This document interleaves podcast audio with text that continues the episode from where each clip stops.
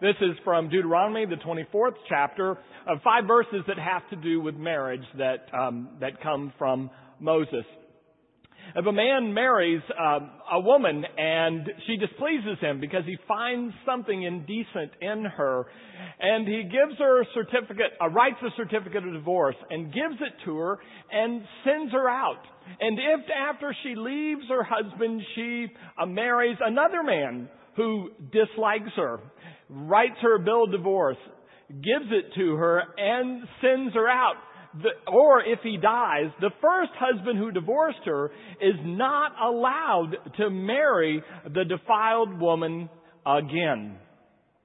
Such a thing would be detestable in the sight of the Lord. Do not bring sin upon the land that the Lord your God is giving you as an inheritance. If a man is newly married to his wife, he is not to be sent to war or have any other duty laid on him. He is to be free for a year to be at home and bring happiness to his wife. This is the word of the Lord. Thanks be to God. Be seated, please.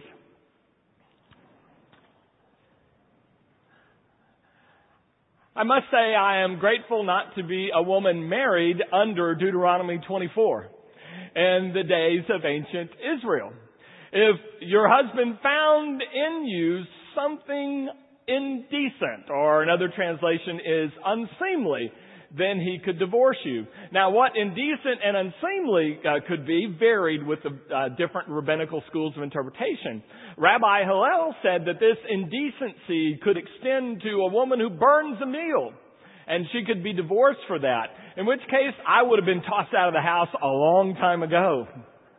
Uh, Rabbi Akiva said, well, actually, the indecency could simply be that the man found another woman who was more beautiful than his wife, and so he could divorce her, uh, divorce his wife. Well, I've lost a lot of hair over the last 30 plus years. I could probably be bounced out of the house for that one too. In fact, Josephus, um, who, um, from whom we learn so much about the practices of the Jews during uh, Jesus' day, even almost brags that he divorced his wife under Deuteronomy 24 because he didn't like his, her behavior toward him. Now, other rabbis interpreted it differently. There was obviously a school of rabbis that wanted to tighten down on this uh, certificate of divorce, and so they said the indecency simply had to be an obnoxious odor that the woman had. Well, I could probably get bounced out of the house for that one too. And then there was Shammai who said that the indecency could only be sexual immorality. And when Jesus comes along, that's the position that he takes, that that is the only grounds for uh, the certificate of divorce that he saw. But what seems to be clear is that um, certainly Moses permitted divorce, and that certificates of divorce were issued so that a woman uh, would be known to be eligible, so that if someone married her, she would not be accused of adultery, because quite frankly, marriage was the woman's security. It was her uh, uh, way to survive. It was her retirement plan was to be married to a husband and hopefully have sons. But it gets more interesting to me when you move past this to the uh, law about now if a man divorces his wife and she marries somebody else and that guy divorces her or he dies, the first husband can't take the wife back. That's real interesting because Islamic law is exactly the opposite. And that is that if a man divorces his wife, she must marry somebody else before he could actually take her back. So there's a lot of discussion about what God through Moses is doing in this law, and some of the uh, real strong possibilities, it seems um, to me, are this. First of all, as we talked about with um, uh, a mother and father who might want to uh, punish their rebellious son, there's sort of uh, boundaries or fences that are put to prevent them from acting irrationally. This may be prevented. This may be put in front of the man to prevent him to, from acting rashly about divorce. So basically, if you just make up your mind quickly to divorce your wife, you need to know, dude, you're not getting her back. I mean, that's just the way the law is written. So it, it may help him think twice. Other people see that what this is, is protects a woman from being like a marital football, you know, passed from one husband to another, passed back to the first husband or to another husband. Some say it prevents wife swapping in Israel. So there'd be no reality TV shows in Israel about, about leaving uh, and exchanging spouses. That, that simply wasn't going to happen. And then there are others that say what really uh, Moses is after here is protecting a second marriage. And so if the first husband knows that he's not getting her back, and the wife knows in her second marriage that, that going back's not a possibility, the belief is that hopefully in the second marriage, both the wife and husband are committed to strengthening uh, that relationship and it will be protected from the first husband. In which case, these laws of Moses are, are much less about divorce and rather more about protecting and strengthening the existing marriage, whether it's the first marriage or the second marriage. And this seems to be the tact that Jesus takes as well because when they uh, talk with Jesus, about divorce, Jesus uh, says, yeah, Moses allowed it, but don't you remember God said from the beginning that two are to become one flesh? And, and it seems that Jesus would rather talk about marriage than divorce. And then he makes that comment that, you know, if a person is divorced and, and, and then they uh, marry someone else, that makes them an adulterer. Well, a lot of good research has been done. You can find it in, from David Bivin and other people. But basically, what doesn't get translated in English is sort of a cause there that just says if you divorce your spouse in order to marry somebody else. That is what makes it adultery. In other words, you already had this relationship probably going, and so you divorced your spouse uh, in, in the hopes of marrying somebody else, and that's what Jesus declares to be out of bounds, not remarriage itself but rather that you would divorce someone because you already had somebody else waiting in the wings. And all that, I think, is, is interesting to me. But what I wanted to spend a moment with you is I wanted to see what did people in Israel and the rest of the scriptures do with this text of Deuteronomy 24. And what I found were something that a couple of prophets did. Isaiah 50. The prophet basically asked rhetorically to the people of Israel, Did God give you a certificate of divorce? Where is it?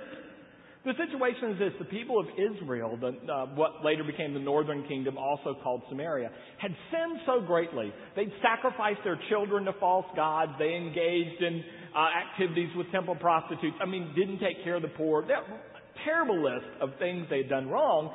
And so basically they had committed spiritual adultery against God. And so God turned them over to a new husband, the Assyrians, who picked them up and carried them into exile. And the Babylonians would later do the same with the southern kingdom. apparently, what Isaiah is saying is, even all, though all that happened, I never saw the certificate of divorce. God is willing and ready to take you back and can do so. But when you get to the prophet Jeremiah, it, it, changes a little bit. Jeremiah 3 and 4 basically say, even though you committed adultery against God, eh, went over to false gods, and God turns you over to a new husband, the Assyrians, and another new husband that will come, the Babylonians. God says, I'll take you back anyway. Basically, Jeremiah says God will break God's own law of Deuteronomy 24 to take the people back. So whether you look at Isaiah's example or Jeremiah's example, what they do is take Moses' text on marriage and say, yeah, this is the law, but look what God did for God's marriage. God loved unconditionally. God wasn't going to let any rule or law prevent God from loving God's people no matter how far they had strayed from their relationship with God. Now, stay with me for just a minute. Then if you go back to verse 5 of Deuteronomy 24, the, the text that Audrey left, uh, lifted up for the children, it says, Now if a, a, a man marries He's newly married. He's not to go to war, be sent to war, or have any other duty laid on him. For a year, he's supposed to stay home and keep his wife happy. Well, the first thing I thought of, you know, uh, uh, being kind of a, a teenager during Vietnam was, oh man, you're 4S. Well, he said, God, this is great. Get married and you don't have to go to the service. You, don't get drafted. And apparently there might have been some of that sort of thinking because the rabbis had to finally say this only applies to new marriage, to a first marriage. So in other words, every time war broke, broke out in Israel, you couldn't get married to somebody else, so you would stay home. But as I researched it, what was more surprising was this was considered a great sacrifice. And if you think about it for a moment, you see that. Because uh, it is a privilege for a man in this case to fight on the side of the Lord's army. It is a privilege and an honor and a high duty to be a part of Israel as they conquer the promised land and take full possession of the land that God has given to them. It is a high duty to protect your family and your community. All these things with a sense of uh, duty and privilege and honor would probably make a man want to go and defend uh, God's honor and his community in battle. And basically, it's a sacrifice because Moses says you can just take your band of brothers' spirit and put it on hold for a year. That what's more important than the protection of this country and its uh, defenses is the state of your marriage. Invest in that first, and then you can go and honor God and protect God's people. Well, you roll that all together, and where do you come out on marriage? I think somewhere where Paul came out. When Paul's talking about marriage in Ephesians 5, he says, Now, husbands, you need to love your wife like Christ loved the church and gave himself up for her. And he talks about a sacrifice that God made in Christ and that Jesus, rather than, in a sense, going to battle, instead just volunteered his own life and said, Take it. For my bride, I will give my very life. And you see, the highest example of sacrificial love and of the unconditional love of God who is willing to give God's Son so that will happen. When I started thinking about this, something occurred to me. And let me first say this. You are an amazing group of people in the body of Christ. Between the people here at Alamo Heights, whether in the sanctuary or whether in the new heights or whether in the, the foundry coffee shop that we have, or our people out at Riverside or the Loft coffee shop, we have people here who love on behalf of God all over the place. In a given year, we'll be in Kenya, Uganda, Burundi, Piedras Negras, Costa Rica, South Side, West Side, open our doors here to give out food and utilities, open our doors up north to give out food and utilities. Lots of opportunity for the people of this church to share God's love unconditionally with those in need. And I think it's spectacular. But when I look at this passage, I see this. I see God saying to me, you know, David, maybe your first opportunity to love unconditionally, the way I love you, is to love your spouse. That maybe that's first. And you get that maybe your best opportunity to love the way I love, to love, love a person that you have to be with 24 7. Now, if you can love in that circumstance, that's the way I love. And then from that, you go and you show love to others who are in need. There's that amazing verse that says, now you don't want, you don't want to break this law because you will bring sin against the land. What this says to me is, if I love my spouse, it's the best thing I can do for her. It's the best thing I can do for God. But do you hear this? Moses is saying it's the best thing you can do for your community.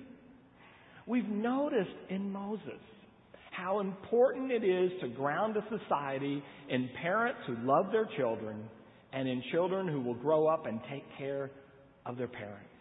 And now I think what God is showing through Moses is foundational to all of that is the way that we unconditionally love the spouses that God has put on our life. Our love of our parents, our love of our children, our love of those in need all spring from that foundation. And I think when Jesus looked at Deuteronomy 24, he simply said, Why are we going to spend energy talking about what's a legitimate or, or a not legitimate reason to divorce? Why don't we talk about how we can strengthen what is foundational?